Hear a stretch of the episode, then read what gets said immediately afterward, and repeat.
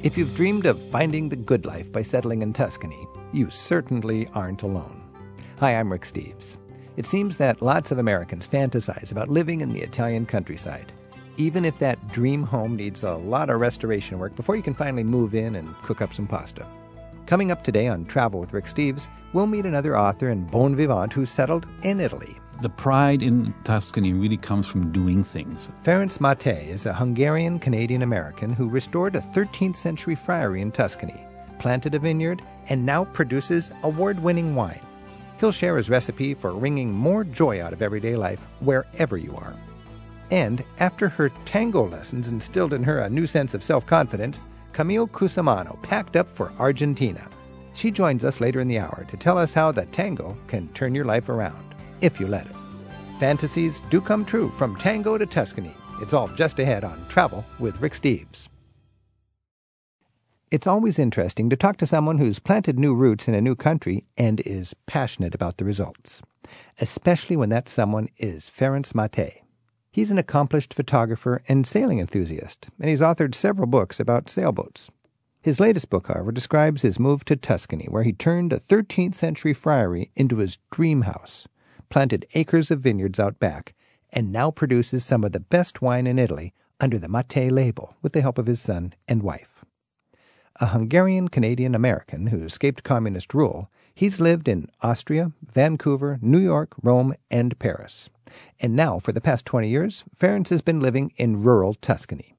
He joins us now on Travel with Rick Steves to tell us how we can all make a Tuscan lifestyle our own, wherever we call home. Ferenc, thanks for joining us. Tell us a little about what your home's like. Well, we live on uh, 60 acres of uh, Tuscan, I guess you could call it wonderland, looking off west, and you see about 12 layers of hills before you see the sunset and the sea. Mm-hmm. Uh, it's a 13th century friary that we bought. I had this sort of Pygmalion complex of taking a ruin and rebuilding, you know. And I looked for five years before I found this place, and it's rambling with wings and towers and a creek in front of it. And we actually bought this place and spent two years of absolute hell rebuilding it. But it was enjoyable hell. It was every day was kind of like Christmas because you did something wonderful and you looked at it and said, "My God, look at that stone! Oh, look at that new window, that door, or that beam."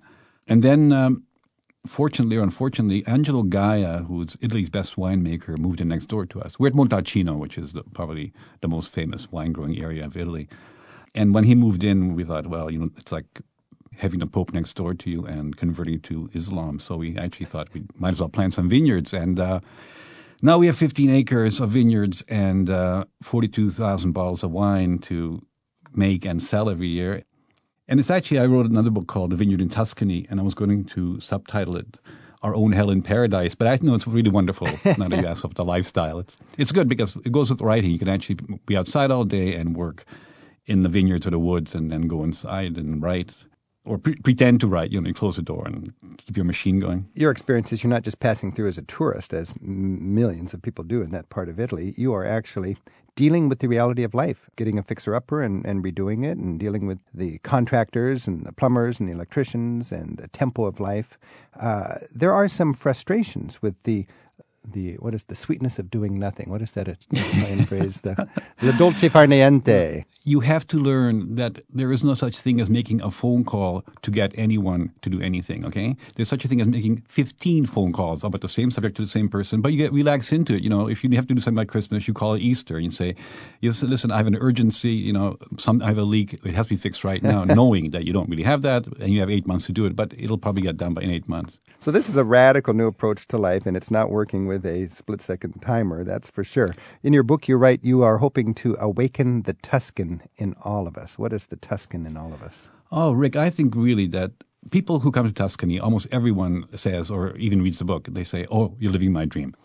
And I think it's basically we have, all of us have this need to live close to each other in a community where everybody knows us, to live really close to nature, like Emerson said, but also to to feel that what you're doing is actually contributing to your own life. Okay, so a lot of things in Tuscany you do, but with your own hands.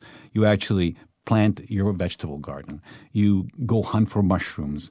You get your own firewood. You look after your own house. Things that, that you get to do in America on a weekend only, you know? And mm-hmm. uh, I was telling a friend yesterday that it's such an important part to participate in your own life. Like when I get something out of the garden that I planted, or I make a fire out of wood that I gathered, I'm sitting there eating that meal with, with that, that fire going and the food that I've planted and I'm spent time cooking, the taste of that food is psychologically such a huge thing because you've done all this thing to get it. You know, you don't think about it obviously, but it's a it's in the back of your mind. It's a huge event. So we have two big meals a day, and, and it's it's almost like life is a celebration. I'm not, not trying to be no, but it's a harvest. Guide people into this, but it really, really is. It's just it's it's such a wonderful life. You know, it's a harvest of your beautiful work. Yeah. When I think about that, I just had sort of a. Uh, flashback to, I think, the most beautiful meal I've ever had anywhere in Europe, and it was on the farm of a woman named Signora Gori. It's Agriturismo, somewhere in Tuscany. We sat down in this elegant living room surrounded by pictures of their ancestors who had lived on that farm for generations and generations. Mm. And sitting and at this simple table, we had the fruit of their labor. We had the sausage, the cheese, the wine, the bread, the fruit, nothing fancy, beautiful olive oil, everything right there. Earlier in that day, I had walked through her farm with Signora Gori, and she picked up the lambs, you know, and she, she knew the animals from where her, her cheese came we could hear the squealing of the of the pigs being slaughtered, and she said, "That's our little Beirut." And we'd go up there and we'd see all the and we'd see the slaughterhouse, uh, and we would be surrounded. comic too, huh? it was just great, and we sat down with her family. There was three generations there, and you know I can picture people grabbing a bottle of wine like you might with the, your family label on that bottle, and pouring that into the glass of somebody who traveled from halfway around the world to share that with you. And there's just some sort of a, a pricelessness about that that you just don't get at the mall. You know, it's it's really amazing. When uh, we had an, I had an assistant over there a couple of years ago, and went out to dinner or lunch, and we took our own wine, of course, because we make one of the best wines in the world, so it's natural to do that. And you can do that in Italy. They let you take your wine if you're a grower. Mm. Um, and she said, and you know she's not a she's the most unromantic person I know in my, in my life. Very straightforward, great editor and assistant. She says to me, you know, it's like bringing the soul of the house with you, and it, the stuff that you create by yourself, it really is like like it has a soul to it that, that you know store bought stuff doesn't have. And Rick, another thing. Um, looking at you, you get such a calm and a self confidence when you grow your own stuff, or you fix your own house, or you know how to do these things. You know, it's it's a it's a basic thing. The, the anxiety of not being able to fix things or knowing how things are put together is gone. You know, you have this. And I'm not talking about this sort of um, uh, self-sufficiency that you know people go in the woods and, and dig their own cave kind of thing. But I'm talking about sort of a fundamental participation in your own life. Yeah, you mentioned when you grow your own wine or make your own wine, the restaurateurs allow you to take your bottle to dinner with you. Oh yeah, yeah. That's just it's just it's, unreasonable to ask you to uh, abandon your, your the, the, fruit of your vine, right? yeah, and you know, it's beautiful. As, as you know, in Tuscany, almost almost every restaurant is uh, family owned. And so you get to know the people, and usually the owner serves on you. And of course, mm-hmm. you start chatting about the wine. So the whole dinner becomes a social event beyond the table. It, it involves other people at the other tables or mm-hmm. or the, the people who own the restaurant. And this is this whole community thing that is so reassuring, you know, knowing your baker, knowing your butcher, and and you walk in and, and they start arguing with you about no, you don't want that meat because you're making soup, you idiot. How can you want you want this kind of meat? You want and and no, this not enough for three people. So you ask for you want for five half a kilo, and they say no, you don't want half a kilo. You want you want three quarters of a kilo, or it's too much. No, and, and it's wonderful. It's it makes you feel like you actually are part of the world. You know, sort of the sort of anonymous thing where you check out through the checkout counter and nobody knows who the hell you are or cares. I'm Rick Steves. This is Travel with Rick Steves. We're speaking with Ferenc Máté. And Ferenc Máté is a Hungarian who spent half his life in America and then has spent the last 20 years in Tuscany. And we're talking about lessons you can learn from this in order to live better. His new book, The Wisdom of Tuscany, is filled with wisdom that Ferenc has learned from the actual opportunity to become a Tuscan. Ferenc, without getting too uh, glorious about this, it just seems like we're finding a way to wring more joy and success out of life without having to make more money. And here in the United States, in these, quote, tough economic times, people are looking, we're in crisis to live better with less anxiety and, and, and so on. And and maybe we're completely barking up the wrong tree here because uh, you go to Tuscany and you you get out of this crisis by getting more close to your community, more close to the earth, more close to what really is the meaning of life. Well, I think, ironically enough, the crisis is pushing us back into such wonderful stuff. You know, uh, I've heard that people actually have clothing exchange evenings and stuff where they get together and, and people Yeah. who don't. People in Iceland. I, Iceland's had the worst economic crisis, and all of a sudden they're hanging out in their hot tubs more, getting to know their neighbors. Isn't that great? saying there's a silver lining to this quote crisis. Thank God for this crisis. You know, I don't think it's anything, anything better, you know. And, and you know, people actually get together at bars and talk more about the crisis. At least they, they participate in each other's agonies. you What know. a I think concept. You know, I really think, honestly, Rick, without trying, without trying to better the world, either economically or, or socially or even en- environmentally, this basic life that the Tuscans lead contributes to that unconsciously. You know, if you concentrate on what really makes what, makes you happy. Okay, I mean, I'm not talking about starving yourself to death or No. growing particular foods or No, anything. I'm talking about hardship what at makes you happiest. Makes I'm happiest eating, drinking my wine, laughing my guts out with my family at the table, having friends over. That is the joy of life. so you know, can do that, or you can go into debt. You know, it's just a, it's your exactly, choice. It's your choice. Exactly. And and what the pleasure that comes out of redoing your own house. I mean, I cannot tell you. I mean, I knew nothing about stone building. You know, I, I've built a house in Vancouver out of two by fours and gyprock. I mean, Right. stone to me, you know, like tombstones are the only thing I knew. But you learn, and, and, the, and the stonemasons every day, 50 times, Mati, how do we do this? Because I wanted to do a restoration that was really um, a museum kind of restoration. You know, you want to use old beams and old tiles and stuff. And uh, your brain is constantly working, you know, and, and, and you feel absolutely rejuvenated. Every, every day is like like a celebration, you Ah, know, when you when you're- you when steep on the you- learning when you do. Yeah, it's.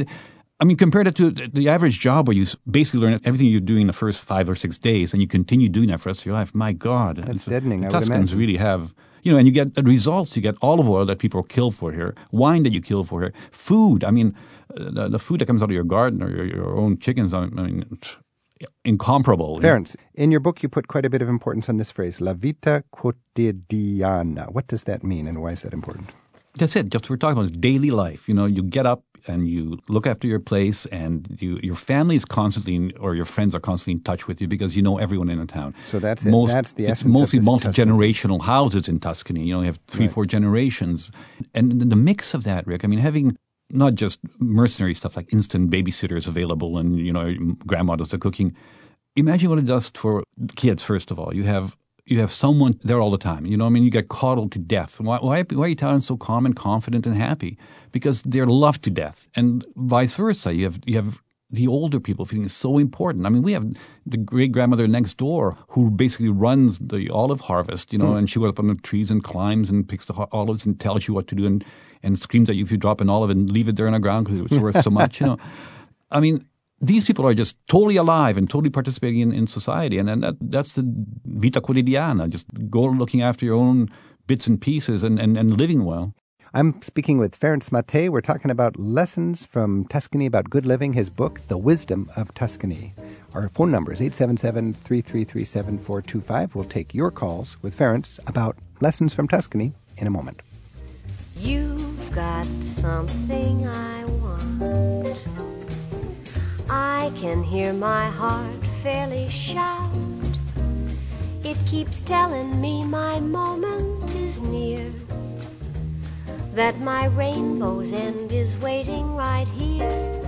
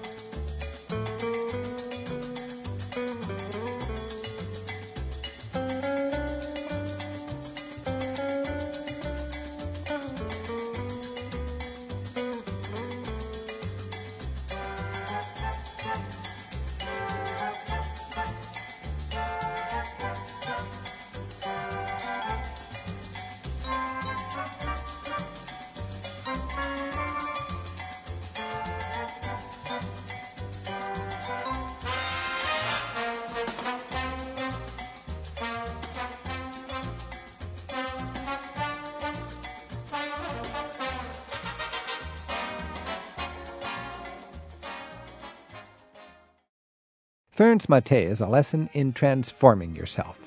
Born in communist Hungary, he escaped to Vancouver, Canada at age 11. He's also lived in the US, the Bahamas, and Europe.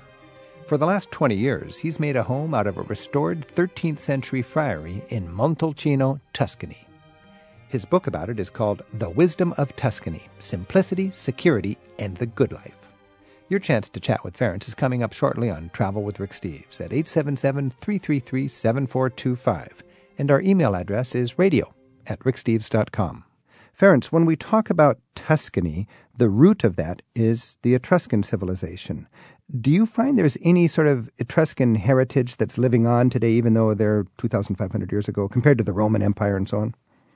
Oh, absolutely, Rick. Um, strange enough, I'm excavating an Etruscan city on our property that covers two hills. I found a temple and uh, palace and actually found the arena. Yeah, it's you a found totally an different Etruscan concept of a temple in your backyard. Don't yeah. I, wish, I can't imagine. If I you- dig down two feet, I find nothing but dirt where I live. okay, this is this is the only Etruscan city that actually exists almost in Tuscany because all the other ones have been built over. You know, like Orvieto, Perugia, Sure. Arezzo are built in Etruscan towns. But this has been for, forgotten in the woods because the, we have like jungly woods in Macchia Mediterranea. And one day I found, the, or, my wife said, "Look at this! This is actually a wall." And I said, "Yeah, right. uh It's probably a sheep thing, no?"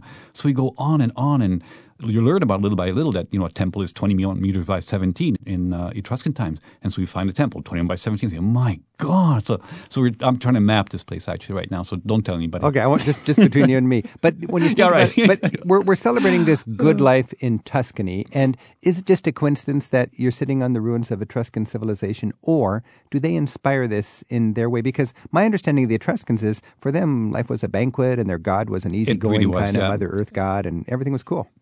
They were not conquerors. You know, they, they were very happy living where they were, and uh, they were not the Roman. You know, this is why there aren't many ruins. They weren't into giant construction, except for their necropolis, which was dug into the hillsides. Yeah. So, but we know about Etruscans mostly comes from from paintings in there. Uh, yeah, it was a completely different concept from the Romans. It was living life well. Well, eat, drink, and be merry. I bet that was they were just quoting some Yeah, and you know the, the slaves were actually treated, and and this, then they have strange names for slaves. It was like a, a member of the family almost, and Right. there was yes, somebody told somebody what to do, but but the input and, and how they dressed and where they lived was actually comparable to where, where the master lived. Yeah, it's a completely different life. It was based on sharing and respect and living well, and not on. You know, two or three percent of the population getting rich, and the other uh, ones crawling around the dirt like the Romans. So when you're using Tuscan lifestyles as inspiration for fast track uh, American lifestyles to mellow out and slow down and smell the roses, is that uniquely Tuscan or is that Italian in general? How does Tuscany differ from Rick, I swear to God, it's, it's basically human. You know, I think I think America. I remember when I was a kid in Canada, uh, we had that same lifestyle. You know, we had we had a front porch where you sat around and everybody in the neighborhood gathered there, and and we had a, a vegetable garden. Everybody, the neighbor shares their vegetables because things ripen. They ripen at once. You know, we played crummy baseball with one crummy bat and, and a couple of gloves in a, in a dirt field in the back. We weren't into gear and You're stuff. talking about the good old days before the intensity of our life kicked in. And, and today, in this modern, high strung global age, in Italy, in Tuscany, you still have two very important institutions the piazza and the passeggiata. Oh. Tell us about the piazza and the passeggiata in Tuscan culture. Believe it or not, a passeggiata still exists, and it's a thing that you do every night or every evening.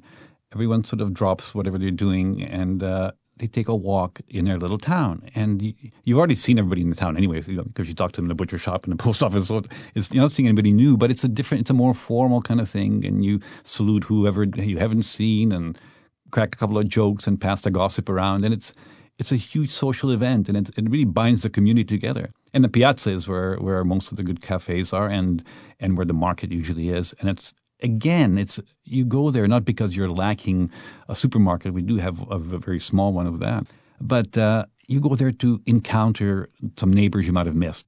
There's an interesting saying in Tuscany, and you know how close the Tuscans are in family. Um, I mean, families down your throat constantly, weekends, and the, the ones that aren't living with you. But there's a saying that a good neighbor is worth 10 members of your family. And it's really true that neighbors are loved and respected and, and you share because you're often dependent on them. And, you know, we have no qualms at all going to our neighbors and, and borrowing a tractor or borrowing a, forklift. And, and they have no qualms at all coming to us and say, uh, you know, we're out of carrots. Can you give me a bushel of carrots or whatever, you know? And, and it's such a comforting thing to know that. It's not, not just cute or fun. So being interdependent is sort of celebrated. That's part of the fabric of your community. Exactly. The human the human condition is celebrated, and and and and it's not like you, you actually say, okay, I'm going to live without television and live without this all these comforts. You don't need them. You know, when you have tons of friends and you have your family there and you have your neighbors that you interact with and you you're busy around your own house. You don't need all this the accoutrements. You don't need to shop and have fourteen thousand of this and twelve television sets and eight cars and blah blah blah. You know. Not that people are poor. Don't misunderstand. No, they've me. got people TVs. are rich as hell. You know? they, have got TVs, but they're just not uh, slaves to the TVs, I guess. You've got this passeggiata where you go out and you, you meet your neighbors. You've got this need to go to the market every morning, not because you don't want to have a big freezer in your garage, but because you'd like to connect with your community. You got the piazza, which is the neighborhood living room. Does this small town, stable society where people are less mobile and so on, does it does the fact that everybody knows everybody kind of enforce a community decency? Does it sort of a uh, constrain people? There is there's no crime. I mean, you know, we keep uh, our key in, uh, in, at the house where God meant it to be in the lock. You know, because otherwise you lose it. You know. I love that. You, put, heard, you, leave the key in the door where God meant it to be. I mean, it's you know I've heard that you know there are surveys done and, and most uh, hmm. family homicides begin with the shout, "Where's the goddamn key?" You know, so uh, you you avoid these kind of things. You know. Um, the car keys are, are sitting, you know, not in the car ignition, but it's right there by the stick shift because it's an easy place to find. You know, um, everybody knows everybody, and, and, and people are looked after. Of course, there's a huge social structure. There's, there, there isn't, you know, massive poverty anywhere. Right. There's there's healthcare. There's all that stuff. That you don't. You never feel really poor. But there's a, there's a, a, a safety net when you have a tight knit community that you wouldn't have somebody just desperate on the There's one story in a book about how unspoken, you know, one family ran into hard times and the church took a without any kind of fanfare took a collection up and a priest walked home with a kid one of the children one day and uh, when nobody was looking passed her an envelope and said you know make sure you give this to your father when nobody's in the room so that mm-hmm. you know he mm-hmm. doesn't feel ashamed you know and wow, it, yeah yeah there this exists you know and we live in a country obviously the doctor actually comes to your house when you have a problem and you know how reassuring that is not to have him come but just to think that he can come when you need him uh, Candace had, because Candace is Candace, and she had a flu, and she still insisted on going sailing one day, and so she got bronchial, whatever you get, pneumonia, and she had to have injections three times a day.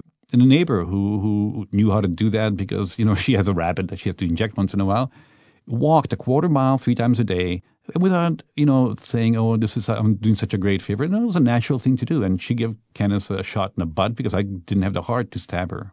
But you have people looking out for each other. I'm Rick Steves. Yeah. This is Travel with Rick Steves. We're speaking with Ferenc Máté. His book is called The Wisdom of Tuscany. Ferenc, I got to say, you're not the first person to write about Tuscany, that's for sure. There's a lot of expats sure that have moved in. And, you know, you guys all have uh, discovered in an isolated way your own magic of Tuscany and its uniform. You're all enthusiastic about the same thing. And when I think about it, Nowhere else in Europe do people move in and write books about how this lifestyle and this salt of the earth sort of community has inspired them to to write about that and, and help people wake up to find out what really is meaningful in life. Our phone number is 877 333 7425. You can email us at radio at ricksteves.com. And Noble is on the line in Lummi Island, Washington. Noble, thanks for your call. Hi there. It's nice to talk to both of you guys. Yeah, do you have some comments for Ferenc? Hi, Noble. I think I've emailed you back and forth a few times, no? Yeah, yeah, you remember. Um, I wanted to Not tell senile yet, getting there. uh, my wife and I had a, a home birth on Christmas Day, and we celebrated with a bottle of mate wine that I'd been saving for about a year. Hmm. So wow. Now, that. that is an, a pleasure that I can't even imagine how good that makes me feel. Seriously, those are events that, you know, somebody celebrates something so spectacular with a bottle of wine makes you absolutely humble and thrilled to be alive, you know? I, I thought you'd like that story. Um, anyway, y- your book, A Vineyard in Tuscany, inspired my wife and I to buy some land, and we're going to start working it. And I want to know what is the most important lesson you've learned um, teaching yourself to work the land. You know, interesting uh, to enjoy every step. A friend of mine taught this to me who had an olive grove uh, to work. And he started hoeing like a madman. And the old guy who had been hoeing olives for 50 years was next to him. He said, uh, You better slow down because after this tree, there's another tree. And after that tree, there's another acre. And after that, goes on and on. And so you better enjoy every moment of your life. And I think that's what it is. If, if, if you enjoy every step, you will be the happiest man on earth, you know? That's great. That means you have, have to enjoy weeding and digging dirt and and hauling It's fertilizer. like the but, you journey know. is the destination. I mean, isn't that the philosophy? Absolutely, Rick. That's absolutely the truest words ever spoken. All right, Noble. Thanks for your call. Hey, thanks. Yeah. Thanks to you guys. What a gratifying thing, uh, Ferenc, to, to, Can make, you to make fine Jesus. wine, and then somebody has a home birth on the other side of the planet, Oh, and they crack and open your wine to Wow. celebrate it. I love That it. is- that is okay. That's it. I can die Okay, happy now. Thanks. Right. well, let's see if we can top that. Terry's on the on the phone in Waconia, Minnesota. Terry, thanks for your call. Hi, Rick. I wanted to tell you how much my husband and I enjoy watching your show together. And Ferenc, um, your book of Vineyard in Tuscany um, also inspired us. We were newlyweds when we started reading it, and and we read the book to each other um, for several months. And um, we Wow. had decided to plant a hundred vines and see what happens. Well, your book encouraged us to go further, and now we have um, 3,000 plants in a vineyard, and we're planning to open our winery this year. So it's um, Wow. It, the book was so funny because we related so much to you and your wife in every step of the way. But one night, my husband jumps up in the middle of the night and says, "I planted my vines the wrong way." Upside down? What? he we- well, he was east and west, so we ripped them out and put them north and south. But the reason why I'm calling today is um, I got so involved with the the industry here in um, we're in the Midwest in Minnesota, and now I'm a chairperson for the conference, and I'm going to be organizing a tour for our Midwest grape growers, and um, I'd like them to experience what I experienced when I was in Europe and um, seeing the vineyards in Tuscany, and I'd just like some suggestions about where I might like to take them, and also find out if you would be interested in ever visiting Minnesota. Oh, I'd love to come. Uh, to give you the best idea, I think if you take a large tour or a tour in a large winery like Banfi or uh, Frescobaldi, you really get a good understanding of the steps of the large scale function. But I think you should really go to small wineries as well. To um, well, Gaja doesn't let you in, but you come to our house and. As long as Okay. it listens, 500 of you. no, there's there'll but, probably but be do about call ahead. We don't have we don't have tours, but uh, Mm-hmm. Candace does. If you call ahead a couple of days, you know she certainly accommodates everybody. So I think it's interesting to compare a large winery with a small one, and, and, Mm-hmm. and how things function and how you can do it hands on. You know. Well, the industry here is starting to grow because the technology for grapes has improved so much for cold climates. So um, we're working very closely with the University of Minnesota and um, California. Everything's already been done. This is new territory, so we're very excited about it. And um, That's pretty brave Um, of you. Congratulations. thank you very much. And So do um, come and visit, but call or email in advance, and, and we'd be happy to have you. Terry, good luck. Okay, thank you good so luck much. with your and tour. Thanks keep for writing. calling. We really enjoy. You're a great, great writer. Thank you so much. Oh, thanks very much. I'm Rick Steves. This is Travel with Rick Steves. We're speaking with Ferenc Mate, his new book, The Wisdom of Tuscany.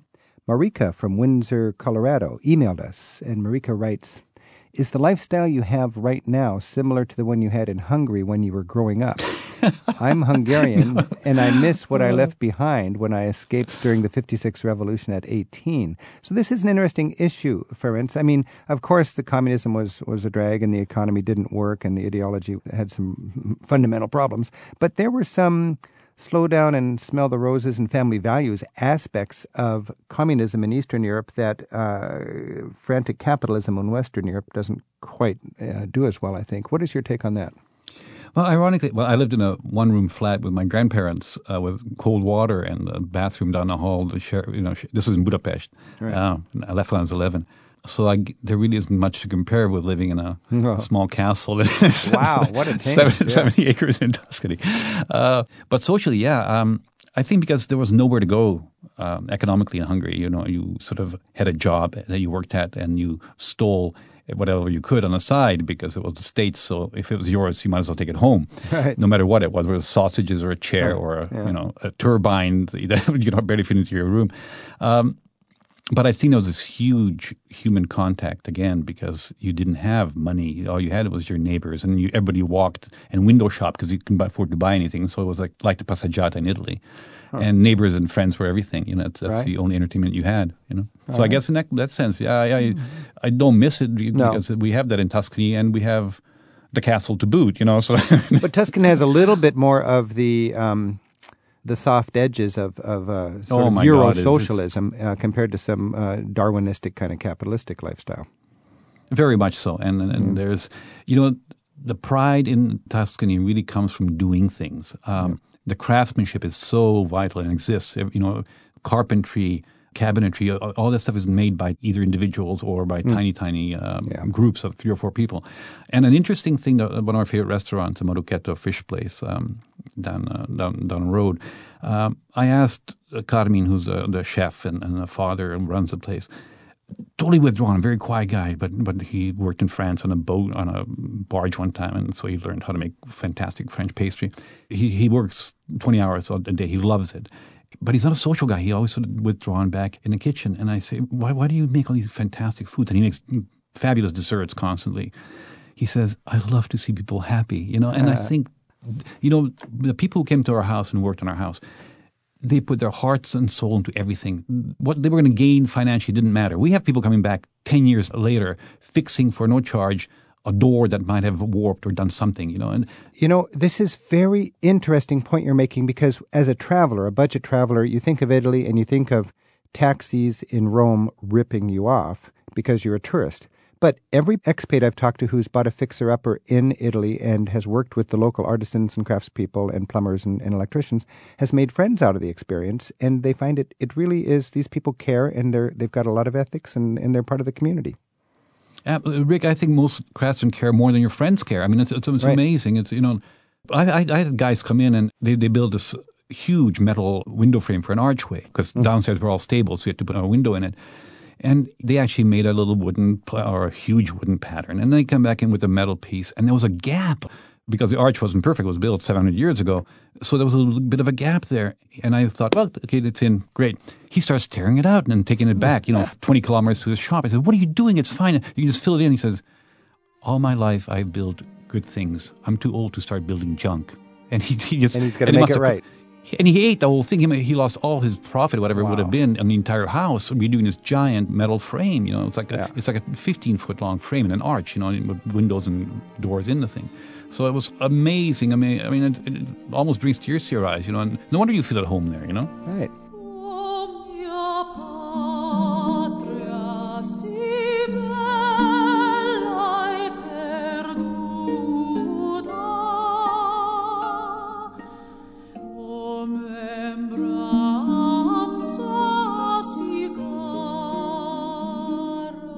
Ferenc Máté shares photos of his restored friary home in Tuscany on his website, ferencmate.com. That's spelled F E R E N C M A T E dot. We'll make time for one more call for Ferenc, then we're off for Argentina to check in with Camille Cusumano. Like Ferenc, Camille has reinvented herself by moving overseas, in her case from California to Buenos Aires.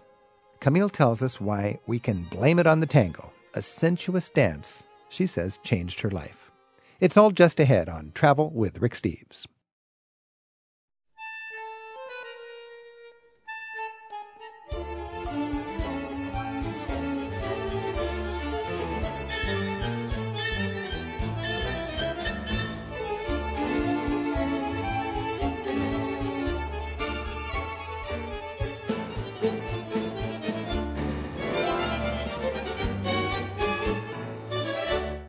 In a few minutes, we're calling Camille Cusumano in Buenos Aires, Argentina, to find out why she says that tango is a powerful dance that not just anybody can fully grasp, no matter how tightly your dance partner holds you.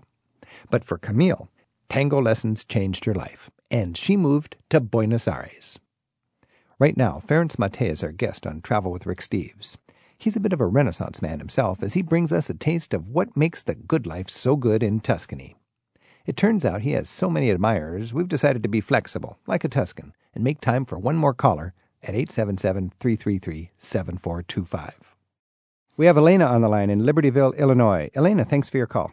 Oh, hello, Mr. Steve, and thank you, thank you so much. I just think maybe I'm dreaming, or maybe it's for real.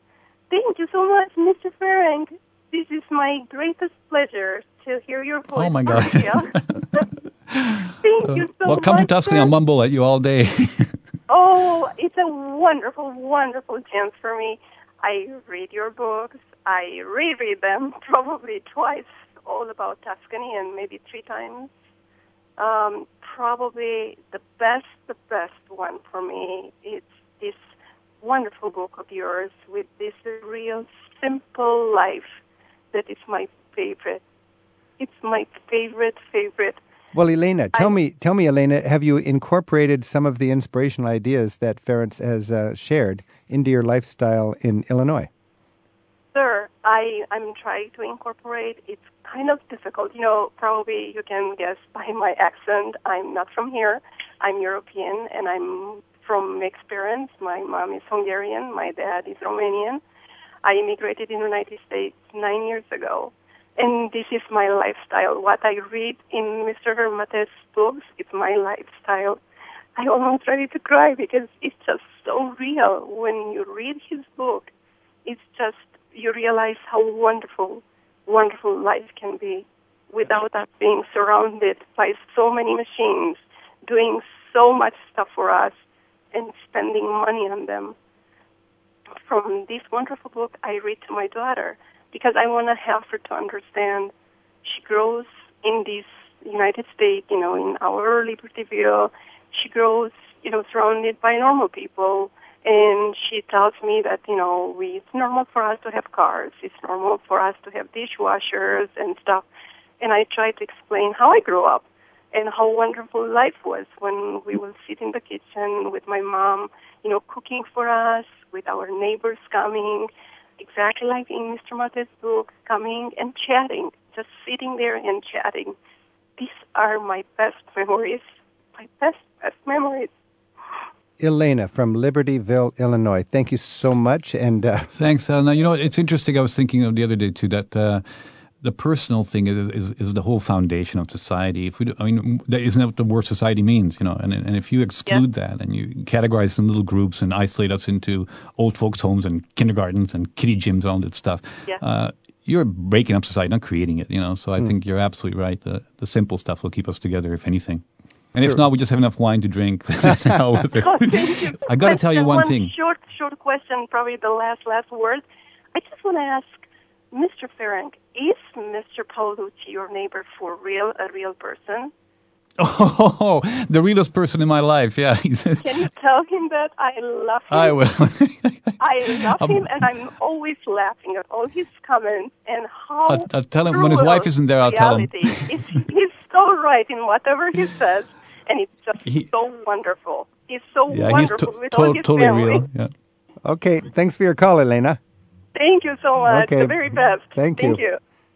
Ferenc, I am just personally moved by the passion that your readers have shared in their calls here. I had we get emails that you never imagined, you know, that uh, that people are so so moved, and we get we get a lot of visitors from everywhere, you know.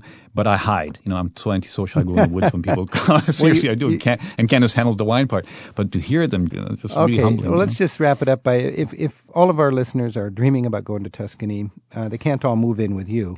What's uh, what's one little bit of uh, advice for you where they can be touched by Tuscany, not as people who are going to buy a 13th century friary and restore it, but as people who just are tourists that are going to be passing through? Uh, how can they be sure to get a little bit of the wisdom of Tuscany in their travels? Well, I think the agriturismo are really important, and these are farms. Most of them working farms. Some of them are not. Some of them are just sort of estates that take in people. Um, but the, the working farms and small family estates are such a, huge shock to most people. And as you said, uh, your biggest memory was going to somebody's house and eating there. Um, you're basically visiting a family. You and can do not- that then in an agriturismo, the farms that are Yes, renting and then rooms they usually have you know three or four small rooms, almost always with their own bathrooms. So it's, well, a lot of them are like first class hotels, you know, in in quality, and most of them fantastically clean, and, and the people are amazingly welcoming, and, and yet very good food. And I think that's the real Tuscany still, you know. Yeah. It's, even that's changing, but you know, hurry up and get over there and visit. Made to order for an open minded American traveler that wants to connect with this wisdom of Tuscany. Absolutely, and I think you'll definitely want to move there once you want to visit. You know. Mm-hmm.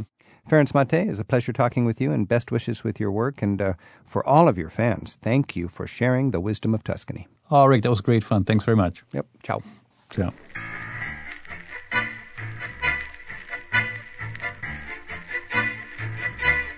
Anywhere you travel, you've got music and dance woven into the culture, but perhaps nowhere on the planet does music and dance have more to do with the essential experience than going to Argentina and getting into the tango culture.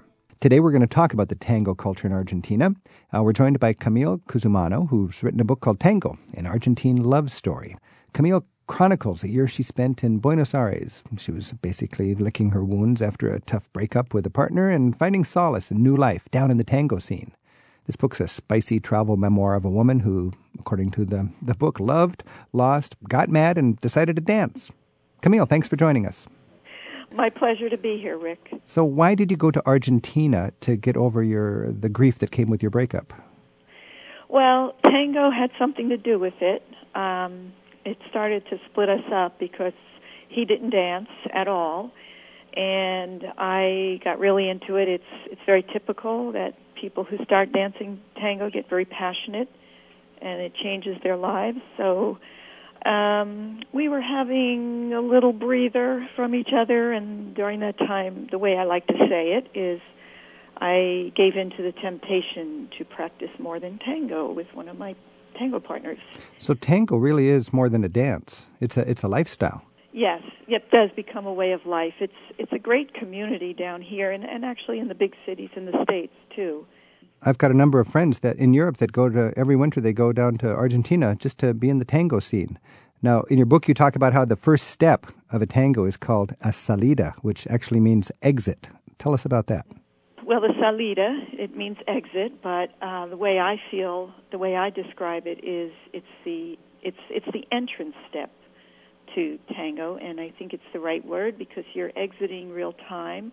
Um, I'm not alone in saying this tango is very much like Zen meditation.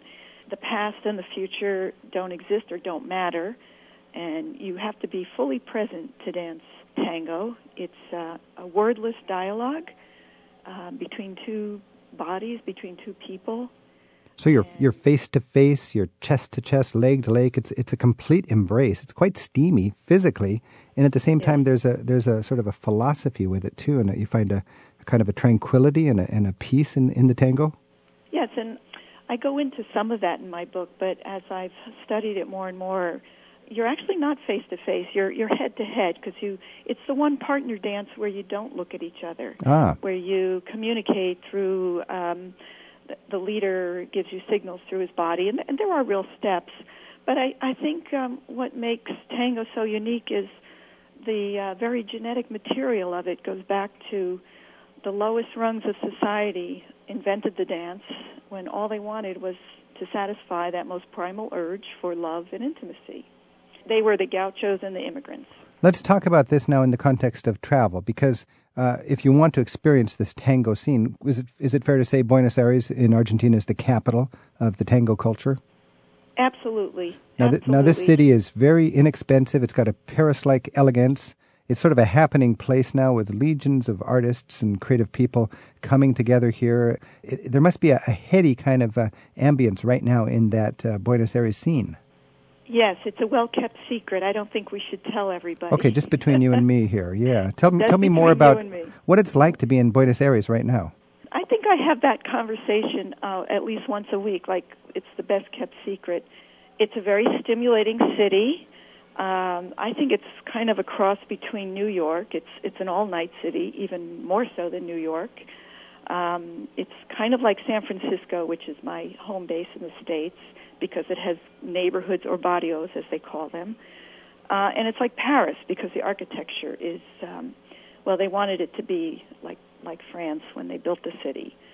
So there's a, a lot of wonderful Italian Renaissance and French architecture. And now, as a traveler, you could just kind of look at the architecture, or you could connect with the scene. And it sounds like to get into these dance halls. What are those dance halls called? Milongas. Milonga is the name of the place where tango is danced. Okay, and there's uh, is any tourist welcome to go into a milonga?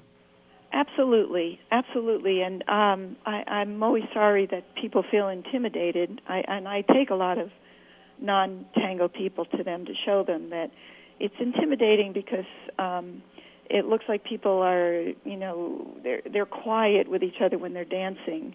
Um, but you can sit and watch, and then you can see the whole. There's a lot of etiquette that goes on. It's it's pretty easy to get up to speed on. I go into some of it in my book. Just last year, the United Nations recognized uh, tango as part of the world heritage, right? A dance. Yes, I'm glad you mentioned that. UNESCO protected it, um, yes, as an important part of humanity. People ask me, how do you protect a dance? And I guess the answer is by, by doing it, by teaching it. It's almost a way to express your Argentineness, I would imagine. Sort of. It's, you know, uh, probably the same rate of people here in Argentina dance tango as in the States, but everybody in Argentina knows the music. And for a long time, tango was just music. It wasn't the dance for people. Who leads in a tango, the man or the woman? Well, here the man leads more, but as tango spreads around the world, women who want to lead can lead. I personally am a dedicated follower. I love the follower's role, and it's it's not as macho as you think. What's the follower's role?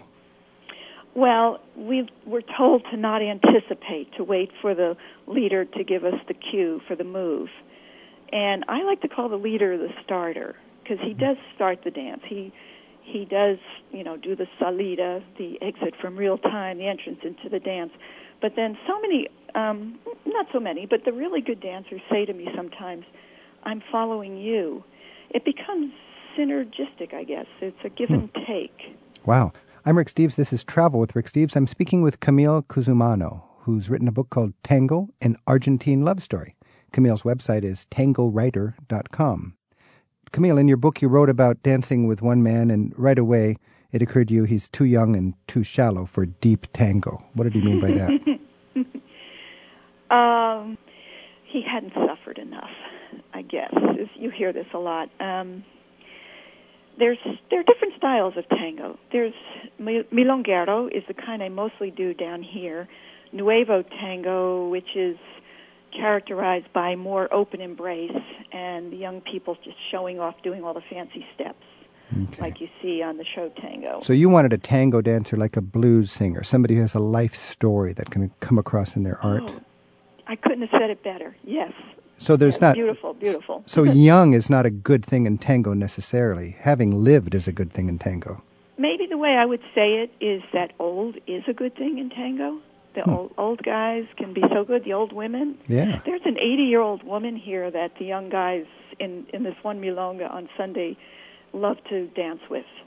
Let's talk again about a tourist because it would be intimidating to me. I would go down to Argentina and go to one of these dance halls, and these people know how to dance. And I'm sure a woman tourist would be more than welcome on the dance floor, and people would put up with her relative gawkiness because, you know, women have it easy that way. Uh, what about men? Uh, actually, I may have misled you if, if that that's not true. It's better that even the woman uh, know a few steps. To it's it's true. It's easier for the woman to follow, who's not very skilled, than it is for a man who's not skilled to lead. So um, you should have some lessons before you go into Milonga. And I, I guess I was saying go to the Milonga to watch. But you could uh, prepare for your trip if you're going to go to Argentina. It might make sense to take some tango lessons here in the United States before you fly south. Yes, yes, I would recommend that. And the teacher will usually give you the etiquette, like the cabeceo, how the men. Yeah. It yeah. seems like this is just steamy, sexy Argentine culture. I mean, you write about having strangers press against your belly as you're dancing. that was that young guy who didn't know better. oh, so that's that's not a routine thing. No, it's really not. There's so much mythology and um, stereotypes that don't fit. I, I Okay, so it's a genteel kind of atmosphere where where it's not just going to be brash and crude and sexual. No, yes, uh, because yes, you said you had not many lovers but thousands of partners, and each of yes. your dances took you to a different kind of encounter. So that was really a cultural encounter and an interpersonal encounter more than a sexual thing. Yes, you know, I think if people come here, they're looking for sex. If if that's all they want, they'll find it. But um, there are so many people here. It's about the dance it's about the connection on the higher level. And it's a very refined dance now.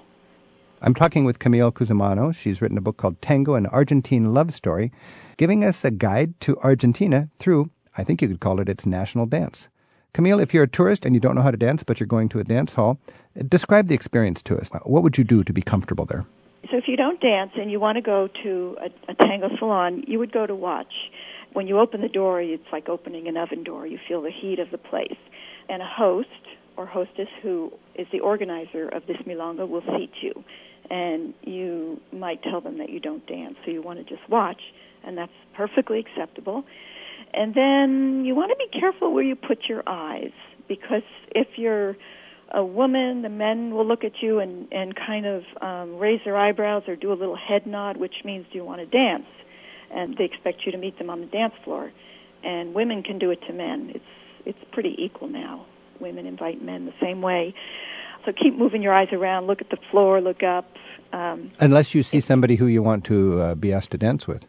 unless you want to dance, yes, yes. If you're if you're a dancer and you want to give it a try, um, do look at the men uh, or the women, and you know, do the eye lock. You you'll know when it happens. Is a woman as likely to ask a, a wallflower man to dance? Is that likely to happen?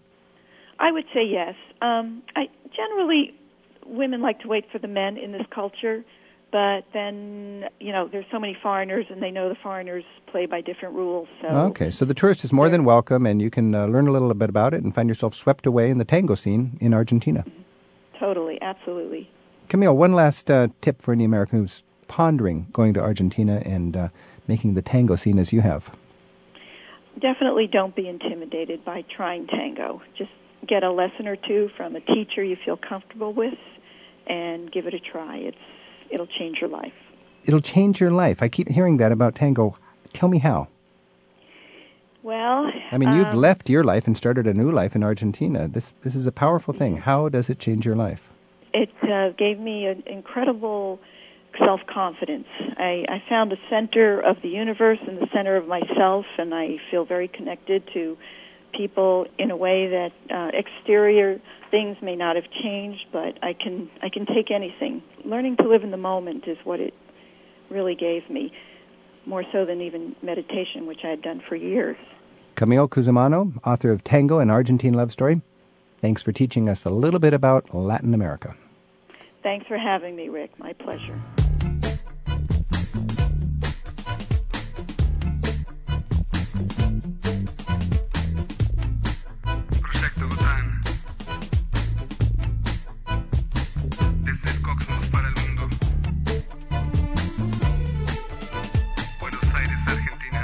Travel with Rick Steves is produced at Europe Through the Back Door in Edmonds, Washington.